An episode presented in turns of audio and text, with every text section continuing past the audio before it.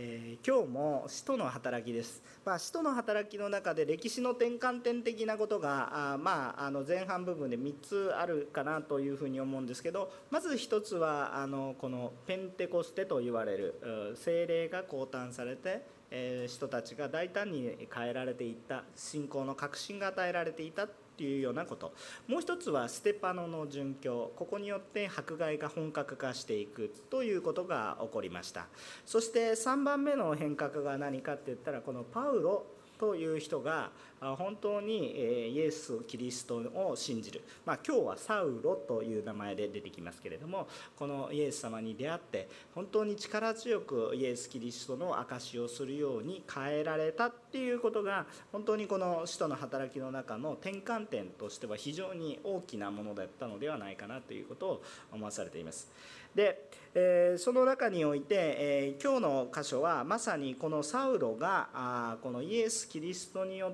て生きていくんだと決心していくその過程がまさにここに書かれてある、えー、そういうところですね。で、え今日はこのところからどんな人でもイエスによるならば変えられるし救われることのできるという希望と恵みを皆さんと共に分かち合っていきたいと願っています。さて、えー、今日まず3つのことをこう分かち合いますけれどもまず第1番目のことは何かというとイエス・キリストと人格的に出会うということは衝撃的なものですよということをちょっと分かち合っていきたいと思います、えー、まず1節2節をお読みします。お読みします。さてサウロはなおも主の弟子たちに対する脅かしと殺害の意に燃えて大祭司のところに行きダマスコの諸街道宛ての手紙を書いてくれるように頼んだ。だ。それはこの道のものであれば男でも女でも見つけ次第縛り上げてエルサレムに引いてくるためであった。このように書かれてあります。でサウロはこの一連の大迫害を起こしていく原因を作る、まあ、その張本人の一人ですよね、えー、その中心的なメンバーというかひょっとすると一番中心だったかもしれませんね、えー、他の人もいたかもしれませんが結局サウロがいたからこそこのような迫害が本格化していったとも言えるかもしれません、えー、そのような人ですね。えー、かつてステパノが殉教していく時も何らかのリーダー的な役割をしていたことが推測されます、えー、イエス・キリストを信じるなんていうことはとんでもないんだというふうなことを思いながらあその迫害の役割を果たしていったわけです。えー、結局どこまで行くかっていうとエルサレムだけではなくイエス・キリストを信じる者を徹底的に排除するために、えー、その思いは強くてですねダマスコというところまで行こうとしているわけです、えー、このダマスコというのは皆さんもご存知のようにあのダマスカスシリアにあるわけですね。で地理的に考えるとエルサレムとシリアってむちゃくちゃ遠いわけではありませんけれどもそれでも遠い距離にあると思います、えまあ、ここは完全にある意味外国と言ってもいいようなエリアに入ってきます、え、そういうようなところまで、え、エルサレム、え、ユダヤがあってそしてサマリアがあってガリラヤがあってそのさらにその先シリアがあるというそういう感じですからあまあ、ガリラヤぐらいまではなんとなくユダヤ人がいっぱいいるかなという感じなんですけどシリアになってくるとだんだん違法人のところ。でもそこにまで要するに人々は散らされていったわけですね。でそのようにして散らされていったことによってそこにクリスチャンがいるならば全員もう一人残らず根こそぎにしてやろうとイエス・キリストがは私たちの救い主だなんていう出まかせを言うのであるならばそんなものは排除してしまおうと私たちに与えられているのは立法なんだということをですね、えー、言ってですね、えー、全ての人をまあ根こそぎに、えー、してしまうと言っているわけですね。男でも女でもまあ、見つけ次第ですね。全員に縛り上げてとか言って問答無用ですよね。もう見つけたらお前イエスを信ずるはいって言われたらなんもうどんな理由も関係なく全員縛り上げて引き連れていってしまうと、まあ、そのような、えー、激しさを持った人ですね。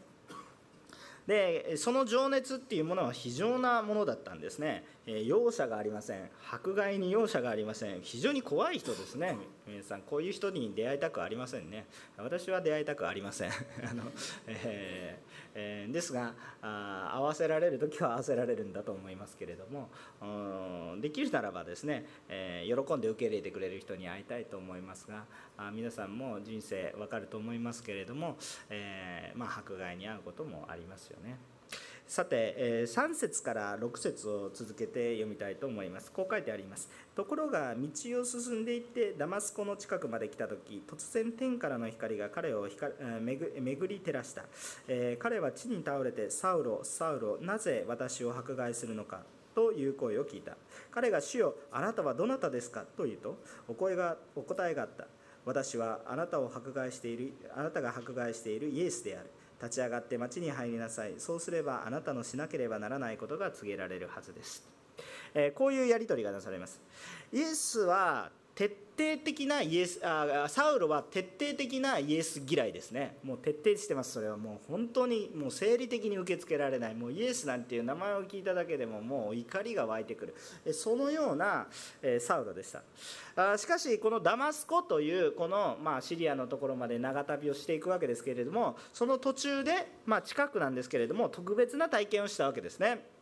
でこれはあんまりにも特別な体験です。突然光がバンとさしていってどこからともなく声が聞こえてきてっていうようなそういうようなことが起こってしまうんですね。でそのことがあまりにも衝撃的だったので彼は血に倒れてしまいます。普通皆さん光が出ただけで血に倒れますかってならないですよね。うわ眩しい。これぐらいでしょうね。まあ私やらないですけど皆さん今ここに私がフラッシュライトを持っていてペッてやったらですねうわ眩しいっていうぐらいでうわーとか言って倒れないですよね、まあ、子供と遊んでいたら付き合ってあげるなんていうことはあるかもしれませんけれどもそんな光が出ただけで倒れるなんていうことはないですよ。しかし彼が倒れ込むほどの眩しさでありそのことであったわけなんですね。彼が倒れ込んだということは一つ注目していいことだと思います。それはこのサウロが経験した出来事の衝撃性このあまりにも劇的なものだったんだということを表しています。神様の栄光の前には誰も立つことなんてできないんですね。神様の栄光がドーンと現れてきた時に私たちが本当に立っていることができない。時々祈っていると倒れてしまう人なんていらっしゃると思うんですけどそれは訳のわからなくなって倒れてるっていうよりも神様の栄光が現れているので立っていることは別に立っててもいいんですけれども あの倒れてしまうっていうこともあるんですがそういうことだと理解されるとよろしいかなというふうに思うんですね。神様の栄光が現れると立ってることなんてできないんだ。それぐらいのこうまあ、圧があるといいますか衝撃的なものなんですね。でサウロは人格的にイエスとこの言葉のやり取りをします。ね、あの初めて最初はなんかイエスなんてわけのわからないものなんだ偶像なんだ彼はおかしいんだってそんなふうに異端なんだそういうふうに言っていたわけですけれどもドーンと声が聞こえた時にこれだけの影響力を持っているのは神以外いない、えー、私も預言者のように神の声を聞くことができたかと思えるほどにですねはっきりと聞こえたんでしょうね。人格的ですよ。皆さん神様との人格的な交わりをしないといけないです。皆さん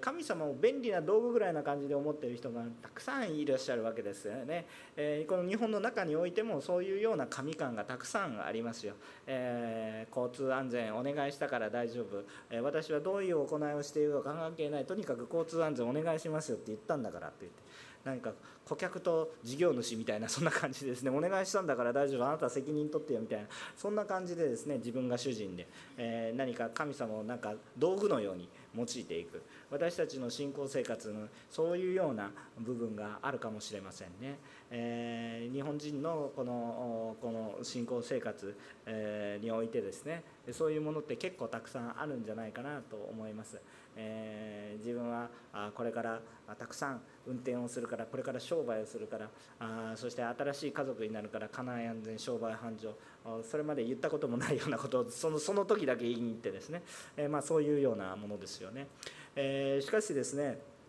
私たちが本当に思いたいっていうことは何かって言ったら神様は人格的な方ですよ。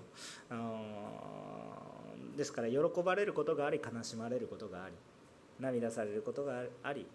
そして、え本当に私たちを本当に愛することもされる方であります。私たちは神様を人格的な方として見ているでしょうかっていうことなんですね、えパウロはこの時初めて「あなたはどなたですか?」と言ったんですね。こういうこうご質問。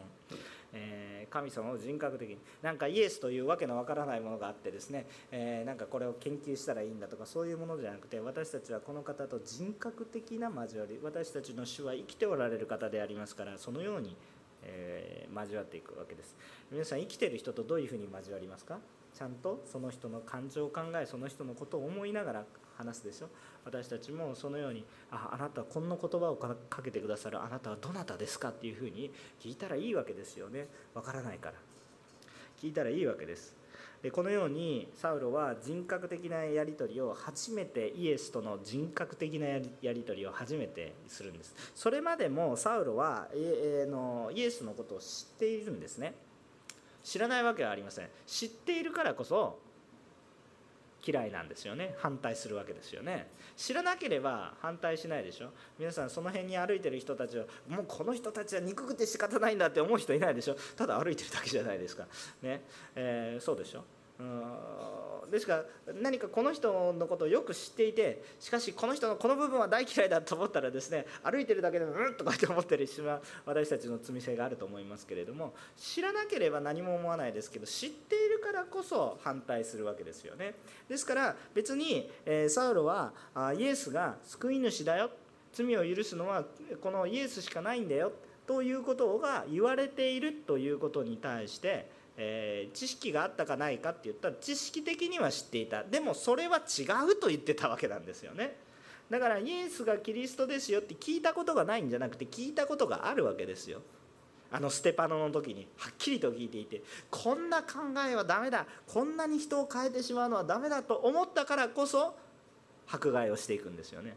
つまりいろんな意味で衝撃的なことを受けるのでそれに対する反発があったんです。しかし反発ができないほどの衝撃を受けるわけですよ。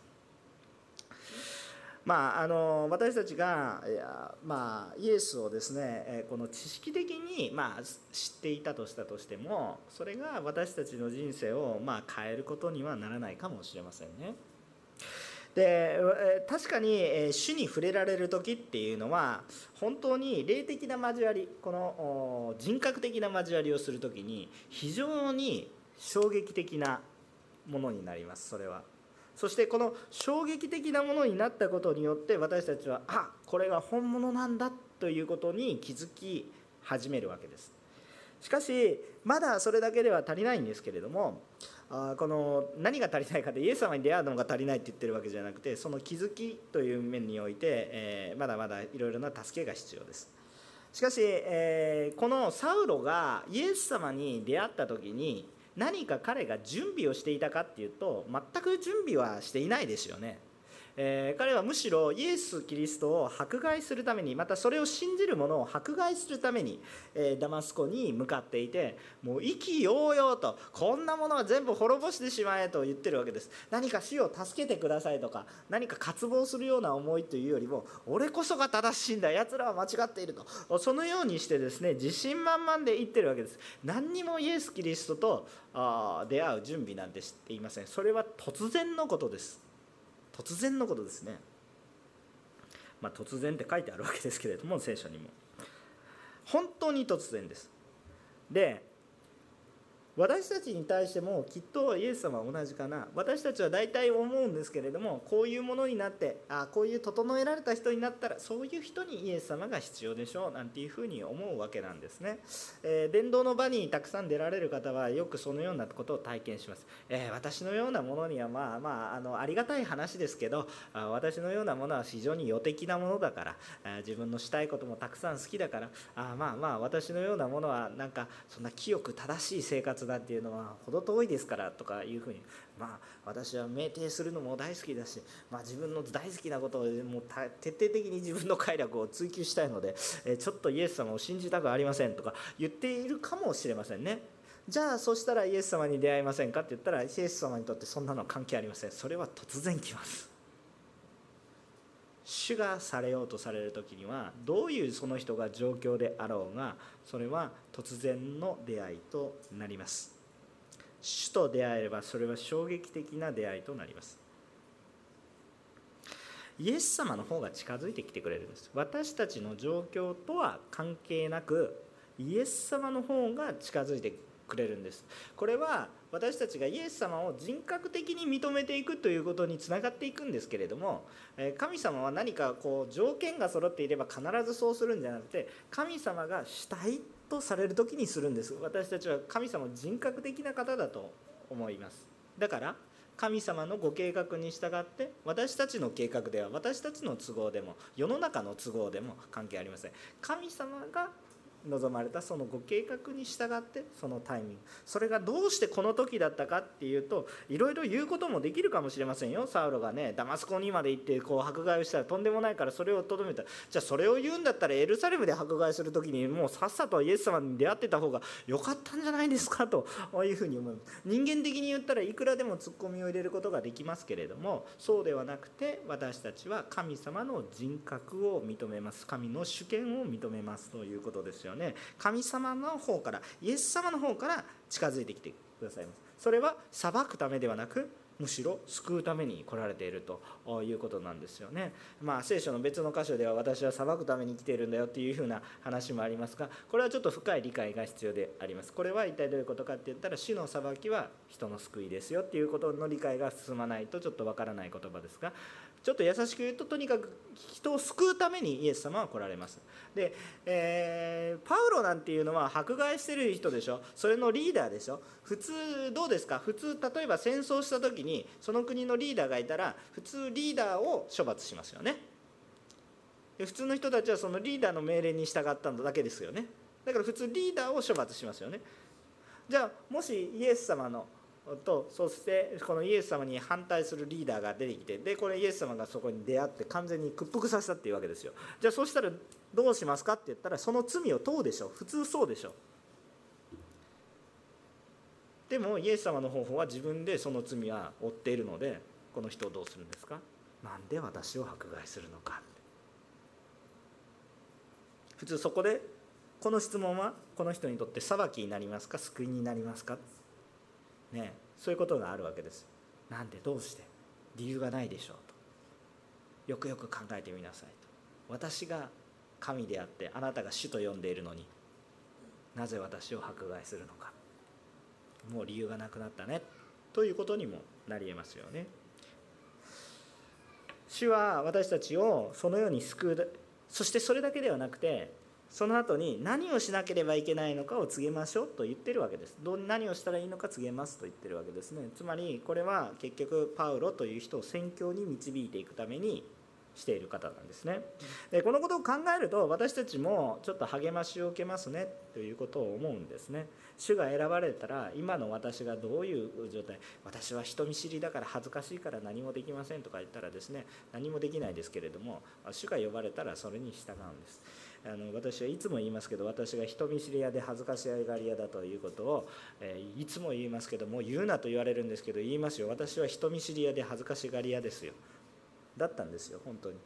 それはもうまあうちの母親が時々来るかもしれませんから来たらちょっと捕まえて「どんな息子でしたか?」って言ったら「えー」とか言って言いますからね。それはまあいいですよ。そんな恥ずかしくないですから隠さずに。神様に会ったら恥ずかしかったことも恥ずかしくなくなりますから。全部恵みになりますから。あのそういうふうにですね変えられます。ね本当に変えられます、えー、皆さんも恥ずかしいからといって何もできませんとかね、えー、体力がありませんから伝道できません。お金がないから伝道できません。もう関係なくなりますから。本当にそうです。あの主によったらそれを勝る喜びがあふれてきてですね、えー、まあ、主の働きに導かれていきます、まあ、主が導かれますので安心してください。どうしたらいいか教えてくださいます。でえー、まあ、これを感じると本当に私も励ましたんです。ああ私のようなものでも主に用いられるなっていう確信が湧いてきます。だってもうこんなに反対してる人が頑張っていくんでしょ後でね。もうそんなことこの1日2日で起こっちゃうわけですよ。まあ1日2日では起こらないんですけどまあ3日以上かかるわけなんですが。しかしですねまあそれぐらいのスパン短いスパンでですねそのようなことが起こってしまう。全く変えられてしまう。そのようなことは起こるんだということ。また神様はそれを願われているんだということを感じるならばイエス様の方が近づいてくださるんだからね。私たちの状況がどんなに悪くてもイエス様の方が近づいてきてくださるんだから。そのことを考えるとああ本当に私たちの主は素晴らしい方だな。安心して、えー、今日の歩みを進んでいくことができるかな。私がもし自分の違う道を全く間違った道を進んでいたとしてもちゃんと修正してくれるな。だから今日思い切って大胆に主に示されたと思うことはやってみようっていうふうになるわけですよね。今日生きる力になりますよね。失敗したって大丈夫ですよ。もうサウロなんか大失敗ですよね。もうもう霊的に言ったらもうキリストの敵みたいな感じになってますから霊的に言ったらもう大失敗なんですけれども戻されますからそういうイエス様ですから私たちはそのことによって励ましを受けていきたいと思いますね。神様の霊的な交わりを拒んでいる人でさえこのようにされる種なんですから神様との霊的を求めている人にはどうですかって言ったら悪い子の方が注目がいくとかそういう話じゃなくてねもう本当に喜びを持って私たちを導いてくださると信じます、ね、ですからこのように、え、私たちにも忍耐の時って信仰生活にあるかもしれませんけれどもどんな人でも主が人格的にお交わりを主の方からしてくださいますからどうぞそれを拒まないで受け入れてる私たちとなっていけばいいかなそのように思います。またこのことと同時にですねあ救いっていうものは主がされることなんだなっていうことを思います。こんな衝撃的な出会いはねどんだけ人が言っててもできないわけです。サウロっていうのはあれだけステパノが感動に満たされてねイエス様の御臨在が現れるようなメッセージをしたわけですよ。そうでしょ？でも反応はあれは滅ぼさなければいけないっていう。いいですか？イエス様が現れるような伝道をしたわけですよ。結果は迫害ですよ。だからその何て言うんですかねあの個人個人に本当にイエス様が出会ってくださらなければ知識として伝わったとしてもそれを受け取ることはできないわけですね。えー、ですからああ救いっていうのはイエス様のものなんだな伝道っていうものもイエス様のものなんだな導かれていってることはそれは種まきのようなものでその瞬間にどうこう結果がどうこうなるかは主のものそれも主のものだなと思うわけです。ステパノの伝道は失敗したんでしょうかって考えたら私はそうは思わないです。確かに彼は殉教して死んでしまいましたけれどもまあ天に迎え入れましたよね。でもそのことを通してステパノのまいた種はパウロサウロという実を結んでいきます。だから私は結局もうこれは無駄ではない。ただただその現状としてはですねもう剣も滅ろもうあ失敗伝道したみたいなそういう感覚私は失敗。でもね皆さんそういうふうに思う必要はありません。伝道に失敗はありません。神様の視点で考えましょうね。ですからこのように、えー、まあ主がされることなんだなということをですね私たちがあこう思っていきたいと思います。そして、えー、結局彼がすべき本当の生き方というものが示されます。私たちも主がどんな人どんな人でも私たちを導いてくださる。またどの人に私たちを導いてくださるかってちょっと期待してたらいいかなとそういうふうに思います。皆さん伝道に対してビクビクするんじゃなくて期待したらいいと思うんですね、えー、あの別にあのその語って、えー、こう何か悪いことを言われたとしたとしてもそれで失敗したと思わないでいいと思います、えステパノだってそうだったんだしイエス様だってそうだったし。でもそれは無駄ではありません。イエス様の3年間の交渉会無駄だったんでしょうか？そんなことはありませんよね。十字架だけポンってやったらいいんですか？ってそんなことないわけです。やっぱり種まきがされていっていいんでそれそして忍耐の時があってやっぱり実を結んでいくんですね。ですから私たちはそのように、え主を求めていきたいと思います。主との出会いはとにかく衝撃的です。こんな人でも認めざるを得ない。そのような人格的な交わりが来るんです。だからそれを待ち望みましょう。それは主の時ですよ。2番目のことなんですが救いは主がされるんですが一方で主は人の手を用います。人には助け手が必要だということですね。人の手を用いられます。不思議なことなんですが。7節から9節読みたいと思います。こう書いてあります。同行していた人たちはあ声が聞こえても誰も見えないので物も言えず立っていた。サウロは地面から立ち上がったが目は開いていて何も見えなかった。あそこで人々は彼の手を引いてダマスコへ連れて行った。彼は3日の間目が見えずまた飲み食いもしなかった。とこう書いてあるわけですね。でこの7節から9節えーとまあ、サウロは今までこう人々を導いていくリーダーだったですね、まあ、自信があったでしょう。いろんな自信があったですね。私はできる。私は導いていくんだ。私がやってるんだっていう自信は、まあ、確実にあったかなと。そういうふうに思います。えー、私は誰かに助けてもらうんじゃなくてむしろ誰かを助けるものなんだというようなね、えー、私が導いていくものなんだっていう自信に満ちていたと思います。そうじゃないとこんなこんなことできないでしょ。見つけ次第あいつを捕まえろこいつを捕まえろなんて自信を持って指示できないでしょ。普通の優しい感情を持っていたらかわいそうだなとかね。あなんかそういう思いがねちょっと湧いてきますよね。ね、子供が泣いてるかわいそうだなとかいや関係ありませんと全員捕まえろとか言ってそんな極悪非道みたいななんかそんなことを平然とできる人ですからもう確信と信念があったわけですよ。あいや今までは何でもいい。自分でどこでも行くああその今日あのそのユダヤ人のリーダーがあそこまでに行かない行かないんだったら私が行くみたいな感じでですね行動力のあるそういう人だったでしょう。しかし主に出会ったら全く無力を感じるんですね。この方には絶対にかなわない。ひれ伏すしかない、えそのような状況になってしまいました。彼は倒れてしまってそして、えそのまあ傲慢さが取られるわけです。目が見えなくなります。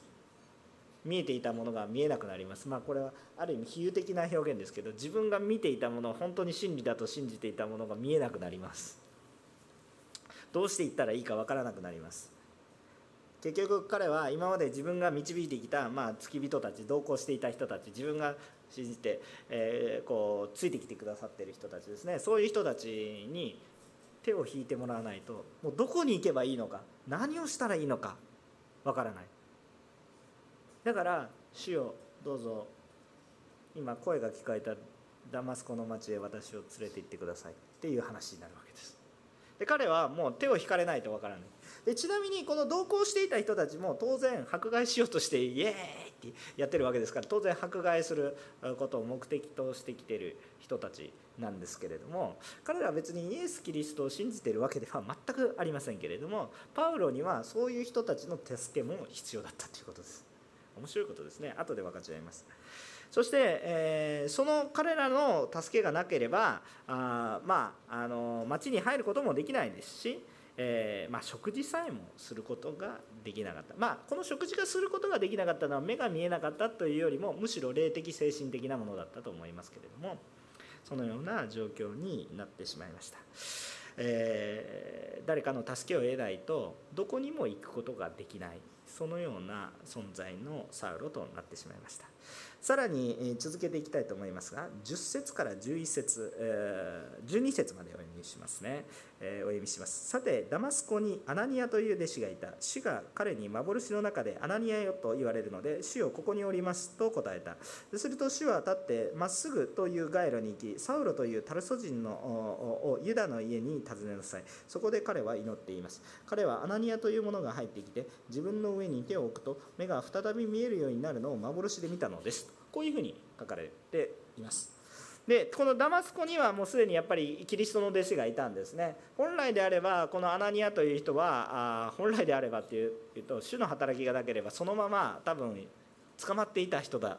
というふうに思うんですけれどもこの人はま捕まることなくですね、えー、ま主の働きがあったのでそこにいたんです。そうすると、えー、まあ幻がねあってですね、えー、まアナニアよというふうに呼ばれたわけですよ。で、え結局何を言われたのかっていうとサウロにために祈り目を見えるようにさせなさいと。そしてサウロに、えこう励ましなさいと。そういうふうなことを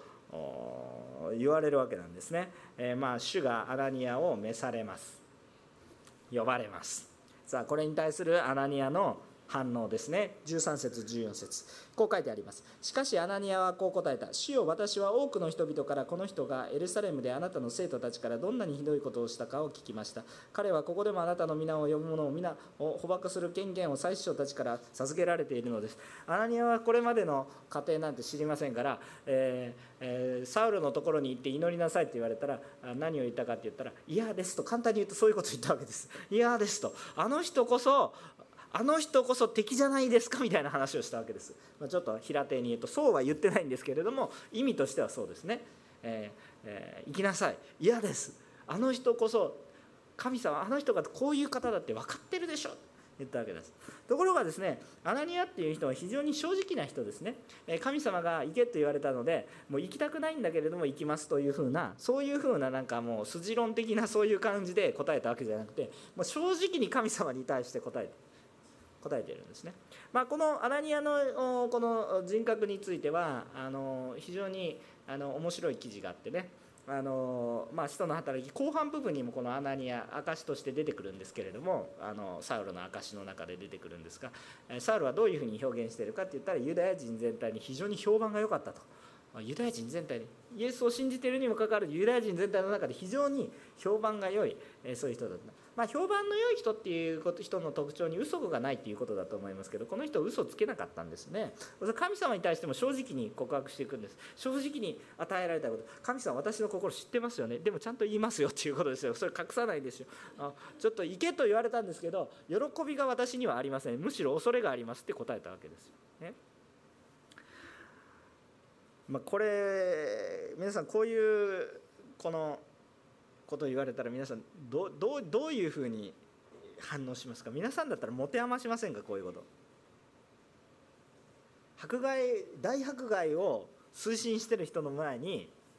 あのその人がそこにいるから行けちょっと具体的に私たちのあんまり個人名出すのはちょっと問題ですからでも頭の中に大迫害してる人浮かぶでしょ？でそういう人がいてねリアルに大迫害してる人ですよ。そういう人を頭の中に浮かべてその人が例えば横浜の桜木町にいるのでさあ今から行って祈ってきなさい。っ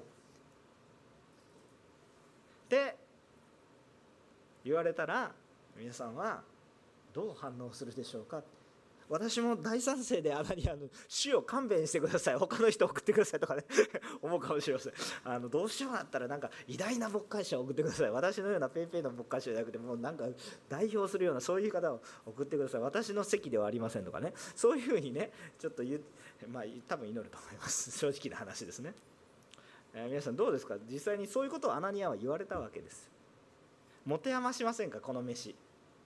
非常に名誉な飯であって喜びのこの内容としてはすごい名誉なことなんですけどことがあまりにもあまりなのでちょっと荷が重すぎるちょっと遠慮したいですと。そういう話ですね。しかしアナニアが非常に正直なものなのでサウロっていうのが迫害者であり、えー、まあ助ける相手ではないですよっていうことをもう一生懸命言うわけですよ。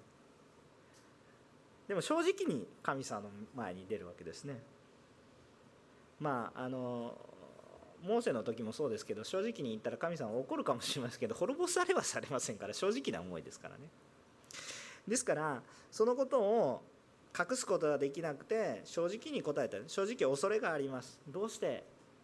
彼を助けないといけないでしょうか。という話なんですよね。で15節から16節これに対する神様の答え楽しみですね。どういう答えがされたでしょうか。読みます。しかし主はこう言われた。行きなさい。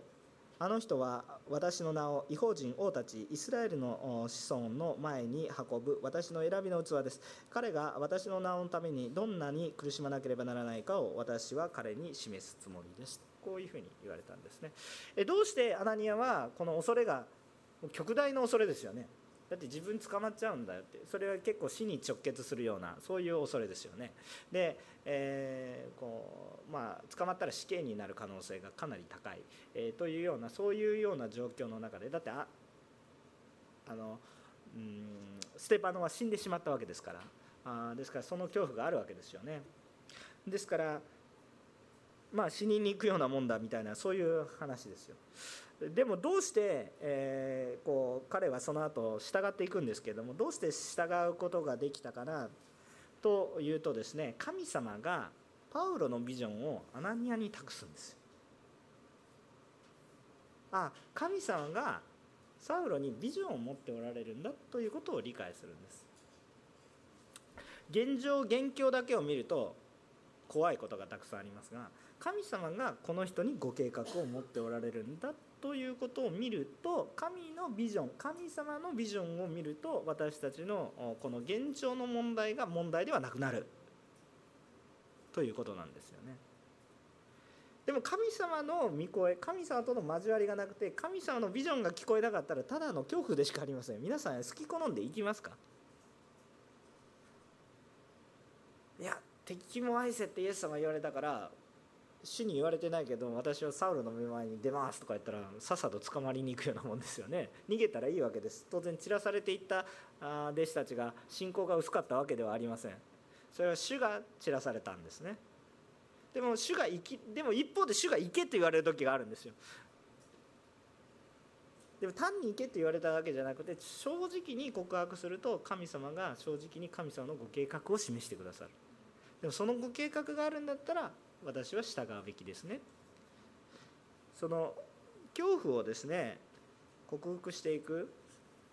このためには一体どうしたらいいかって言ったら主の計画を知ることです。だから主と交わるしかありません。そのご計画どこに書かれてありますか？聖書に書かれてあってそこからたくさんのことを読み取っていくことができるから私たちはやっぱり聖書をやっぱりよたくさん神様との交わりをしましょうね。よく祈りましょう。礼拝をしましょう。ねそのようなことを言われるわけですね。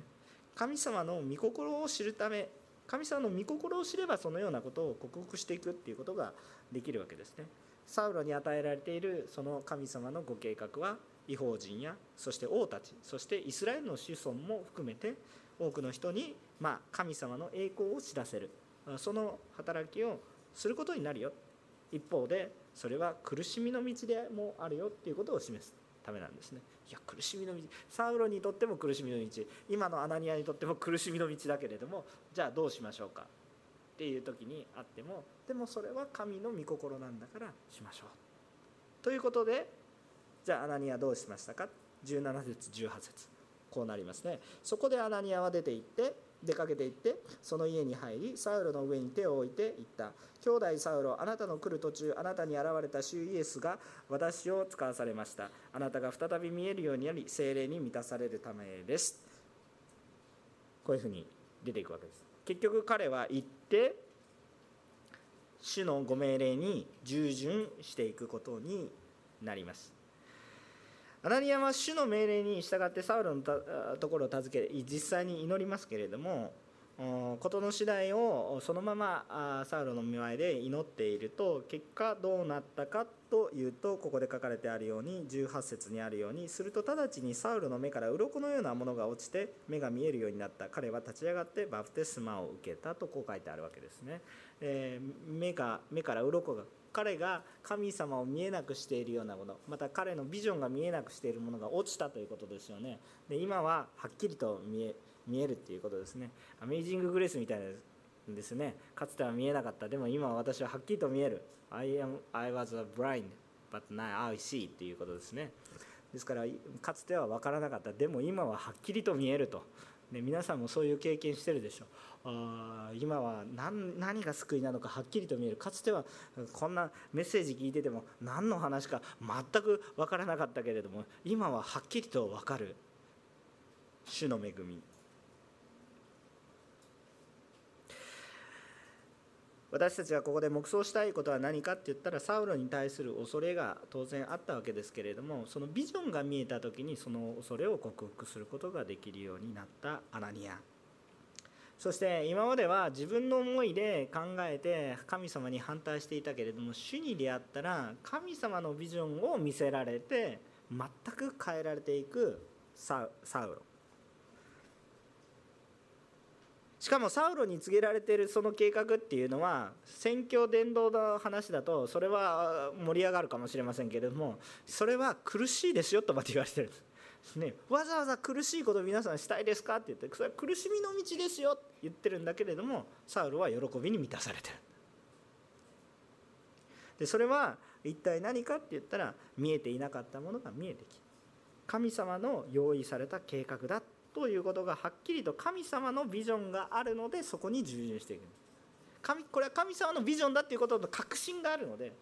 まあ、精霊に満たされていくっていうことですよねそれがね。それがあるので本当に従順していけることができるようになります。で何を言いたかったかというとこのようにですね神様って不思議なことにアナニアっていう人も用いられますけれども全くノンクリスチャンのなんていうかイエスを信じないようなものも用いられるんですね。もう全ての人を通して結局サウロを導かれました。分かりますか？全く信じていない人もダマスコに連れていくために手伝わさせました。そして信じている者の手を用いられましたよ。神様は直接触れられます。しかし面白いことに人の手を用いられます。神様がボーンと現れて全てのことを解決したらいいじゃないですか。ダマスコの途中で「はい」変わってその後そのところでなんか不思議な死の使いが来て洗礼で。それでいいじゃないですか。でもそうされないでわざわざアナニアっていう人を送られます。そして最初からアナニアっていう人を送るんじゃなくてノンクリスチャンの手まで使わされます。これは一体どういうことなんだろうな。それを考えた時に人はあ一人は何もできないんだなということを思います。私は自分の力自分の体験だけで主に救われるのではなく私を導く導き手が必要だ。私は自分で礼拝をして自分だけで礼拝をしで神様に賛美を捧げていれば自己解決できるから他の人の助けがない。これはとんでもない傲慢なんです。助けてもらわないと何にもできない。何でもできると思っていたサウロですけど実は何にもできない存在であるっていうことを打ちひしがれて。そして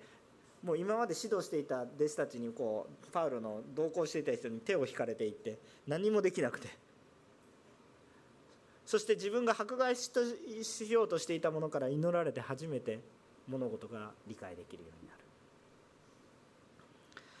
私たちは主の前に謙遜でありたいと思います。主が救いをなされますが同時に人の手を用いられます。人は一人では何もすることができません。謙遜になり一方で私たちも主と主の導かれる人の助けが必要なんですがその助けがあるなら必ず導かれます。一方で私自身もまたその助け手となります。それは自分の能力が高いとか低いとかには関係ありません。主が召されます。主は信じていない者の手すら用いられます。ですから私の能力によらず主の選びによるんだということです。だから主に忠実にあったら今日皆さんが助け手となるかもしれませんし今日皆さんが助けられるものとなると思います。助けを受け私も助けるものとなる。でも主が主人ですよ。最後3番目短く終わりますがイエスに出会うと人は変えられるということですね。19節から22節までお読みします。食事をして元気づいた。サウロは数日の間ダマスコの弟子たちと共にいた。あそして直ちに諸街道でイエスは神の子であると述べ伝え始めた。これを聞いた人々は皆あ驚いてこう言った。この人はエルサレムでこの皆を呼ぶ者たちを滅ぼしたものではありませんか。ここへやってきたのも彼らを縛って祭司長たちのところへ引いていくためではないのですか。しかしサウロはますます力を増しイエスがキリストであるあることを証明してダマスコにいるダマスコに住むユダヤ人たちをうろたえさせたとこう書いてあります、まあ、イエス様に出会うと人変わりますよと言ってる。まあ初めからずっと同じようなことばっかり言ってるわけなんですけれどもこの変わり方っていうのをちょっと見たいと思います。どういうように変わったか。イエスとサウロがイエスと出会った時衝撃を受けたんですけどそれだけのことによって彼はじゃあキリスト者として生きていけるように変わったかって言ったら答えはノーでしたね。答えはノーでした。衝撃はありましたけど彼は何もできなくなる。ひれ伏すしかできなくなった。そういうことでございます。でいろいろな衝撃だったと思いますよその衝撃は。例えば自分が迫害して自分が正しいと思ってたけどそれは自分が愛してやまない神様に敵対していたことだったんだっていうショックとね。あとそこから来る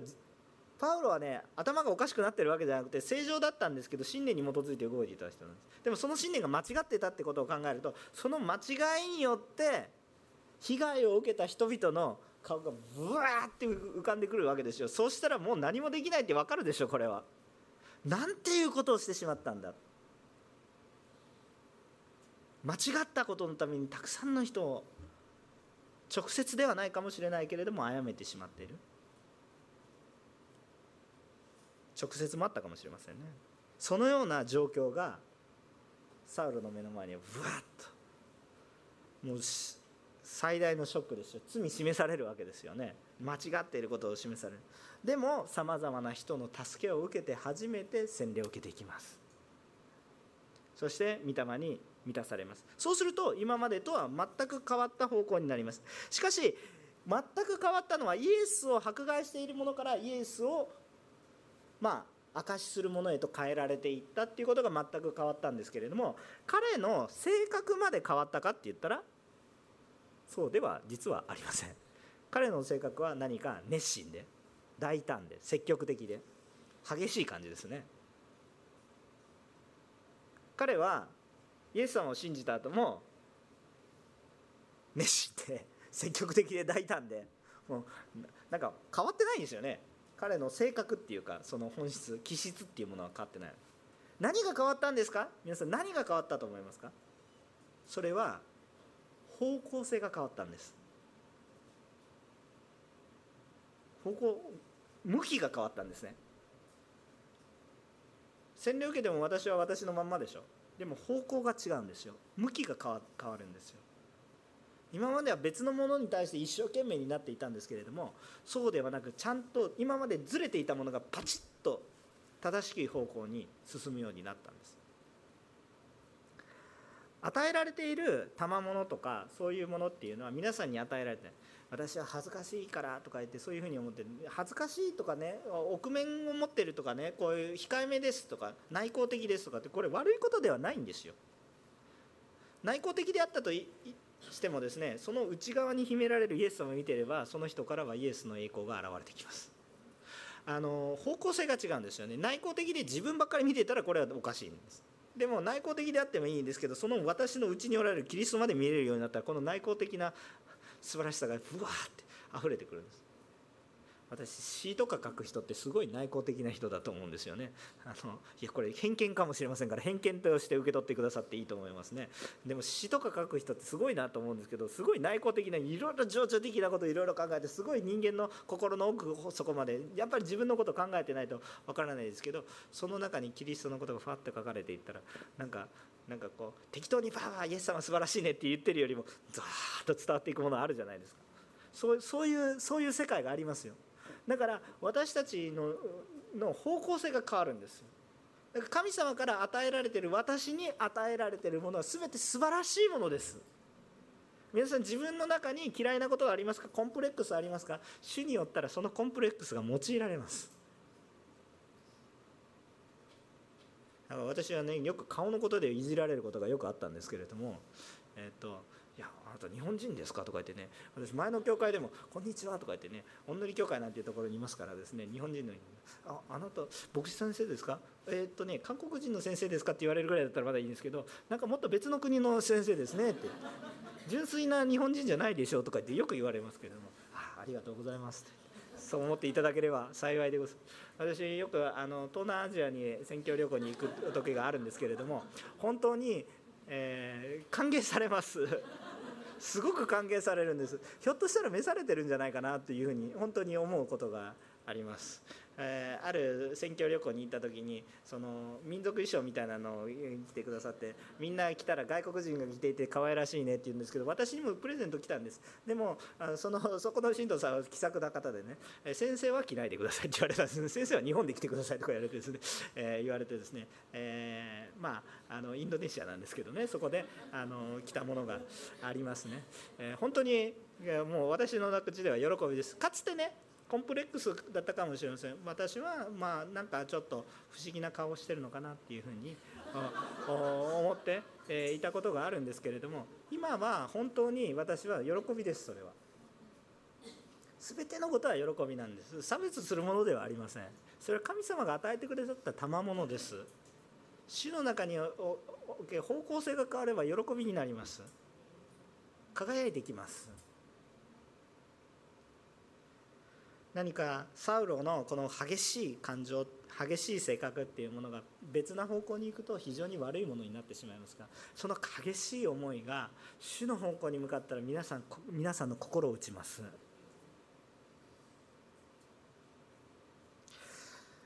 人っていうのはイエス様と人格的に出会うと衝撃を受け変えられます。しかし人は一人ではなく主は人の手を用いられるしまた主ご自身の働きをされるし。そのような中で私たちが傲慢ではなくひれ伏させられる謙遜にさせられる。そして主の計画を受け入れられるようになれる。そうすると今までは主からの歩みにずれた歩みをしてたんですけどこのずれが修正されて主のために働くことができる。そのように主がなしてくださいます。助けても送ってくださいます。もちろん精霊という意味もありますし人の手も助けてを送ってくださる。また私たちも助けてとなります。私たちの生きる目的神様が私たちを作ってくれたこの目的が本当に豊かに昨日聖書通読してたんですけどもう終わりますけれども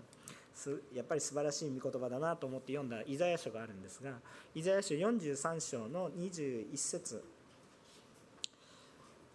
イザヤ書43章の21節をお読みします。ここにはこう書いてあります。